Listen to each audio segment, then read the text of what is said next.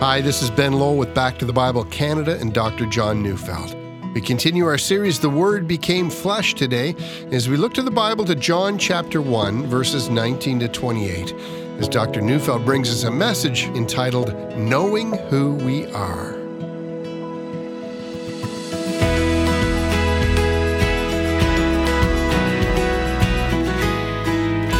Know, there's hardly a person alive who's not been counseled at some time, you know, especially when we're growing up, to make the most out of life.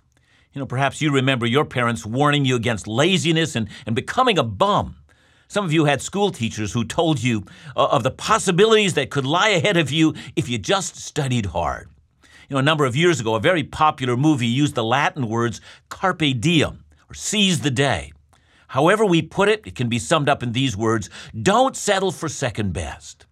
You know, often as we think about being the best we can be, we cast about for role models.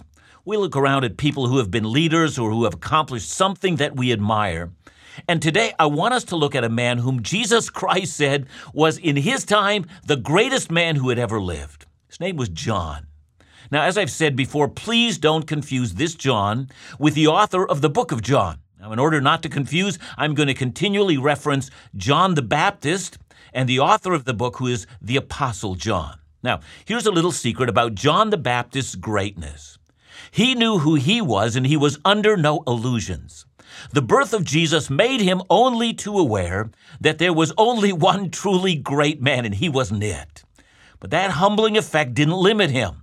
Rather, it was the key to his greatness. In our ongoing study of John chapter 1, I'm reading verses 19 to 28.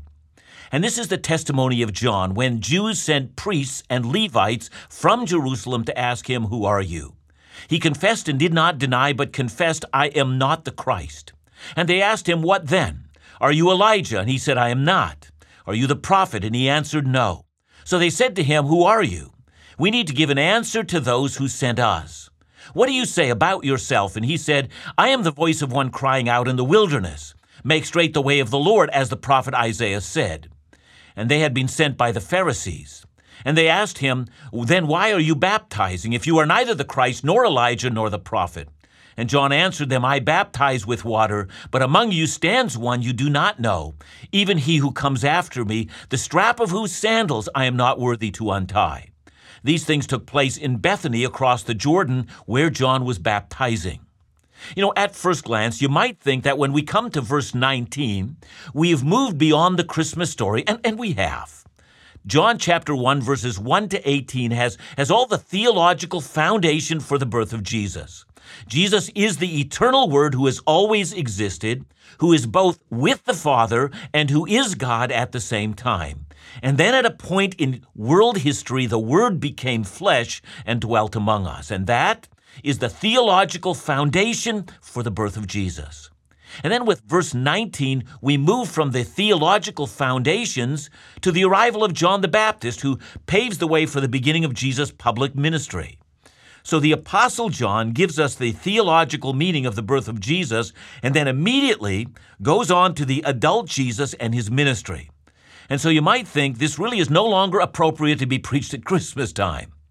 But before you so quickly dismiss this from the Christmas theme, let me suggest the contrary. John chapter 1, verses 1 to 18 are verses that tell us the eternal identity of the Son of God. But John 1 19, to the end of the chapter, gives us the earthly identity of the Son of God. So, the first half of the chapter tells of his eternal existence, and the last half of his earthly existence. And furthermore, you're going to have to notice that the text that we've read today deals with the question of the identity of John the Baptist, and as we're going to see, that most naturally leads us to the question of the earthly identity of Jesus. See, I think just to let you know where I think this text is leading us, it's not just in understanding the identity of John the Baptist and, and his understanding of his own role, but also, I think this text is a text that helps us understand our identity in the light of the coming of Jesus. Now, please appreciate that when the Apostle John is writing this book, Matthew, Mark, Luke, they've already written their books. So these three have already completed their work some 30 years earlier, And in those 30 years, their books have become widely read and they're widely circulated. The Apostle John, when he writes, is, is not interested in merely repeating what the earlier books have said. There would have been no need to do that at all. What he's interested in doing is providing more evidence for the actual identity of Jesus. And so we see how abruptly the Apostle John takes us to a dialogue that happened between a group of Jews and John the Baptist. No real introduction to John, just a dialogue. That's because the Apostle John simply assumes that all of his readers are thoroughly familiar with John the Baptist. They've read about him in the other three books. You know, but for our sakes, let's do a little review. John the Baptist was born to very aged parents. Indeed, his mom was well past menopause when he was born, and the Bible says that his birth was miraculous. And that in itself is fascinating. See, not only was the birth of Jesus a miraculous birth, so was the birth of John the Baptist. And furthermore, not only was the birth of Jesus the result of a promise, so also was the birth of John the Baptist. God gave his parents, Zechariah and Elizabeth, a promise that they would have a son and that he would be a prophet of the Most High God. He would prepare all Israel for the salvation of God. John was filled with the Holy Spirit even from his mother's womb, the text says. He was undoubtedly a remarkable child. And when he became a preacher, he created such a stir that all Israel trembled under his words. And, and here's why. In John's day, there was an expectation in Israel that the Messiah was going to arrive at any time, and, and when he came, he would sit on David's ancient throne, and he would become the legitimate king of Israel, and not only of Israel, but he would be the legitimate king of the whole world. The Roman occupying government thought that that kind of talk, well, that was treasonous. It has huge political overtones. This was the talk of revolution. And the Jewish religious leaders were placed in a most awkward situation. You see, on the one hand, they had to tell the people that they also believed in the Messiah, or else there would have been a near riot in Jerusalem. But on the other hand, they had to persuade their Roman overlords that they had no intention of being a part of a revolution. So it was a tricky little act of diplomacy. And then, to make matters worse, along came John. And his central message was that the kingdom of God was at hand, which could only mean that the kingdom of the Messiah was at hand. It was right at the door. The great king of Israel was coming and was about to be revealed. And by the way, that's the reason Matthew begins his book with a lengthy genealogy. You see, the book of Matthew is written for a Jewish audience, and the genealogy at the beginning is intended to show the faithful that, that Jesus really is the rightful heir to the throne of Israel. And so, from all four Gospels, we notice that from the outset, the identity of Jesus as such, that is, he is destined to rule Israel's throne. And as we've seen, this kind of talk would create a very tense, political problem for the Jewish leaders. And John the Baptist is preaching now, and he's only adding fuel to this very dangerous fire. The crowds, great masses of Jews, are pouring out of the cities, especially Jerusalem, and they're all going to hear him preach. And, and Rome noticed and was uneasy and began to pressure the Jewish religious leaders to become involved before the troops needed to be sent in.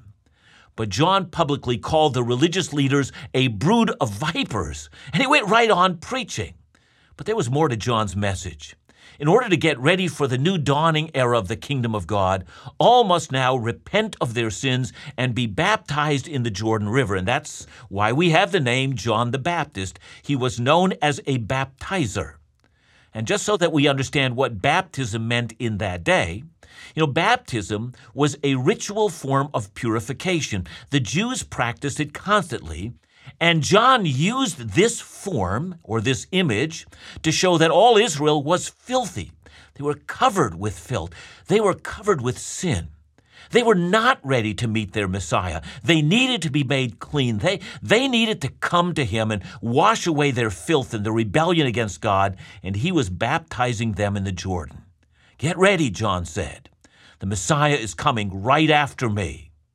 And for John, being Jewish was not enough. In effect, John was treating the Jews of Israel as if they were Gentiles. See, for him, it made no difference to him if you were a Jew or a Gentile. The Messiah was going to rule over them all anyway. And so you Jews, he says, are as morally filthy as the Gentiles, and your sins also must be washed away. Otherwise, you will never be ready when the kingdom of God breaks into history. And everyone was listening now.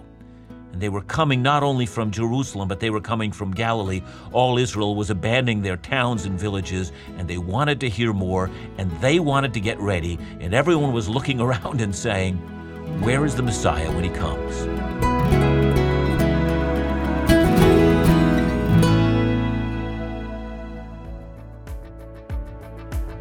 Recently, I sat down with friends Mark and Corey. Their testimony of faith and reliance upon God is inspiring. You can listen to the entire interview at backtothebible.ca. But today I wanted to share just a few words of their encouragement. When we see a ministry like Back to the Bible Canada that's had such a profound impact on our lives as a couple and family, we just want to lean in and return the blessing. I may never be on radio teaching, but what we can do is give. We can give our part, just a little something we can be involved with and invest in eternal things. We're so grateful for Mark and Corey and many others who choose to invest in Back to the Bible. Our prayer is that you would do likewise. Help us finish this year well and begin 2018 ready to do even more. Call us at 1 800 663 2425 or visit backtothebible.ca.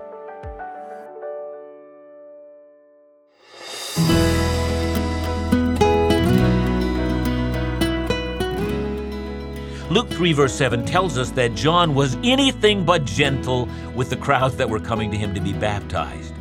I mean, he called them a brood of vipers. And then in verse 8, anticipating the claim that some would have, that they had an advantage because they were Jews, he said, And do not begin to say to yourselves, We have Abraham as our father, for I tell you, God is able from these stones to raise up children for Abraham. In other words, your Jewishness will be of no advantage to you at all when the Messiah comes. And yet, as roughly as John was treating the people who came out to him, yet come they did. And, and as the crowds were increasing, people were asking what they should do.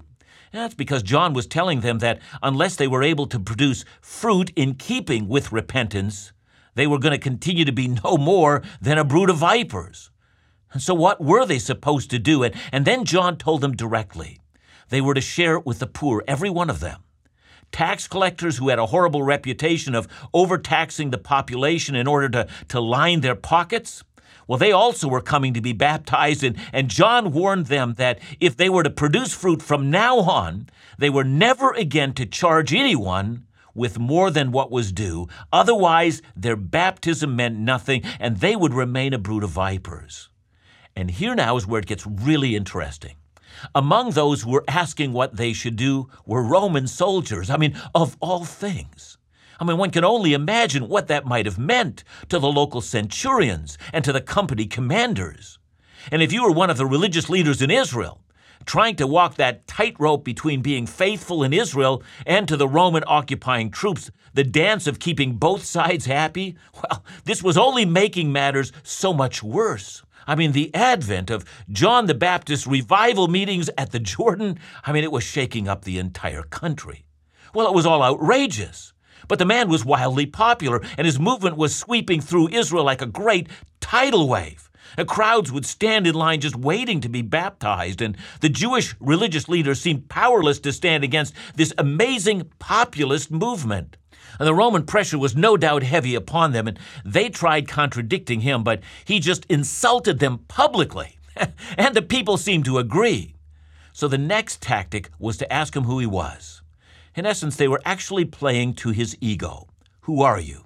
I mean, given the gathering crowds and the things that people were saying about him, it would have been very easy for him to start to, you know, as they say, you know, drink the Kool Aid and claim that he was the Messiah. I mean, after all, who in the world could get a crowd together like this man could? John was first of all asked point blank, Are you the Messiah?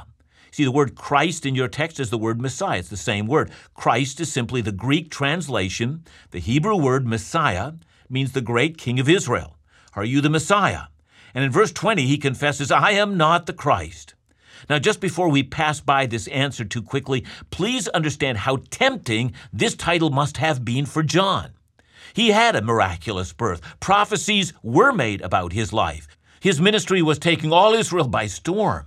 I mean, all he had to do is to say that he was the Messiah and his ministry would grow from thousands to perhaps many times that size. It would make him the most influential preacher in Jewish history. But in here, John the Apostle tells us that he, that is John the Baptist, confessed freely. That is, he had not even the slightest hesitation in answering the question. He said, I am not the Christ. He never tried for the title and he rejected any thought of it. The next question is also very interesting Are you Elijah? It's a legitimate question. Elijah, who many think to be the father of Jewish prophets, a man who lived from about 870 BC, was regarded by all Jews with the greatest of reverence. Elijah, you see, never died. A chariot simply swept down from heaven and took him away. The Old Testament taught that Elijah would still have a role to play in Israel's history. So here's how the prophet Malachi describes it. He says, See, I will send you the prophet Elijah before the great and dreadful day of the Lord comes. He will turn the hearts of the fathers to their children, and the hearts of the children to their fathers, or else I will come and strike the land with a curse. And that's from Malachi chapter 4, verses 4 to 6. And interestingly enough, John denies that he's Elijah. I say it's interesting because later on, Jesus would almost say that about him. I'm reading here Matthew 11, 13, and 14. Jesus is saying, For all the prophets and the law prophesied until John, and if, and if you are willing to accept it, he is the Elijah who was to come. So it seems to me that, that John didn't know something that Jesus knew about him. See, he didn't know that he was the fulfillment of the prophecy of Malachi. John the Baptist didn't know everything that there was to know about his place in the history of Israel. And by the way, we are not what we think we are. What we truly are is known to God. Listen to me. None of us knows truly who we are. You might be surprised to find out what God has called you for. Don't so quickly dismiss yourself as ordinary. You know, I've said it before in, in God's economy, there are no ordinary people. Who you are has little to do with who you think you are. It rather has everything to do with what God has called you to be. It has everything to do with how God has crafted and shaped you and the destiny that He has given you. You know, some of us would be genuinely surprised if we were to know what God thinks we are. But uh, this is a, a little insight into John. He did not regard himself as a great man, nor did he seek greatness. He didn't think he was the one who would come in the strength of Elijah, for he could not imagine himself making that kind of an impact. Neither did he think he was the prophet, which, by the way, I think is a reference to Moses. John was much too humble for any of that. Well, then the Pharisees say, Well, then who are you? And that's the next question. If you won't conform to the standard answers, just who are you? And John's ready. He quotes Isaiah chapter 40, verse 3. He's, he's the voice that will prepare the road for the Messiah. He will clear the rocks off the road. In essence, he's the one who is called upon to remove the rubble off the road because the king is going to use the highway. The rubble, of course, is in the lives and in the hearts of the people of Israel. John knows he's the forerunner of the Messiah, and he's doing advance billing. And then says John, Lest you think that's too high of a calling, let me tell you that I'm not worthy to untie the sandals of the Messiah. Now, in John's day, a number of Jewish rabbis taught that a disciple should carry out all the demands of his teacher, but never to untie his sandals. I mean, only a slave untied sandals. And John says, I'm not worthy to be his disciple. Indeed, I'm not even worthy to be his slave. Now, as we're going to see, when Jesus actually appears, John the Baptist's crowds are getting smaller and smaller, and people are constantly defecting from his meetings, and they're going over to Jesus. Now, when I began this message, I began referring to the phrase carpe diem, which is seize the day, and, and don't you ever settle for second best in your life. And, and from one perspective, you might think John the Baptist had the opportunity to become the most effective preacher in the history of Israel, and he failed to grab the opportunity when it was before him. And because of that, he will always be remembered only as the guy who did the opening act for the big talent that followed after him. But if that's how you think, you fail to understand Jesus' assessment of greatness and therefore his also his assessment of John the Baptist. Listen to Jesus' words recorded in Matthew 11 verse 11. Truly I say to you, among those born of women there has arisen no one greater than John the Baptist. You know, another way of saying that is this the greatest man to live in the Old Testament era was a man who understood his relationship to the Messiah. He knew what God made when he made him. He looked deeply into the ministry that God had entrusted to him, and he embraced it fully, accepting it as God's plan for his life. And when John's ministry went into decline, he knew he wasn't failing because he always understood the role that God had called him to play and he understood that he was not the Messiah. I'm not the Messiah. I'm not Moses. I'm not the great man you think that I claim to be. I'm merely a man whose sole delight is to announce the coming of the Messiah, and I'm not even worthy to be called his slave. And it seems to me that has great Christmas significance. See, once we recognize who it is that's lying in the manger, we now judge our own significance from a very different perspective. For if all we accomplish in this life is showcasing that we understand that Jesus is God who has come to us in human flesh, well, our lives are a smashing success. We have seized the day because we've made much of Jesus. See, I think the shepherds were greater than Herod because the shepherds knelt before the Christ child. And Herod tried to hold on to his kingdom and was threatened by the Christ child. That's greatness.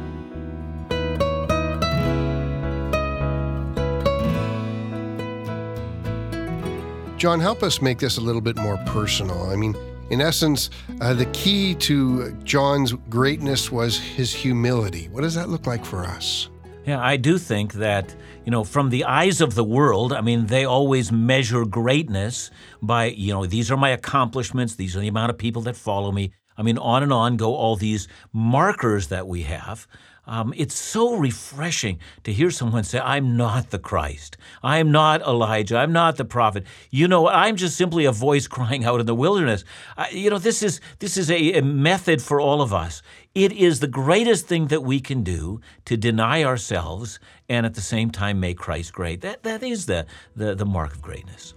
Thanks so much, John, and remember to join us again tomorrow as we continue the series The Word Became Flesh right here on Back to the Bible Canada, where we teach the Bible.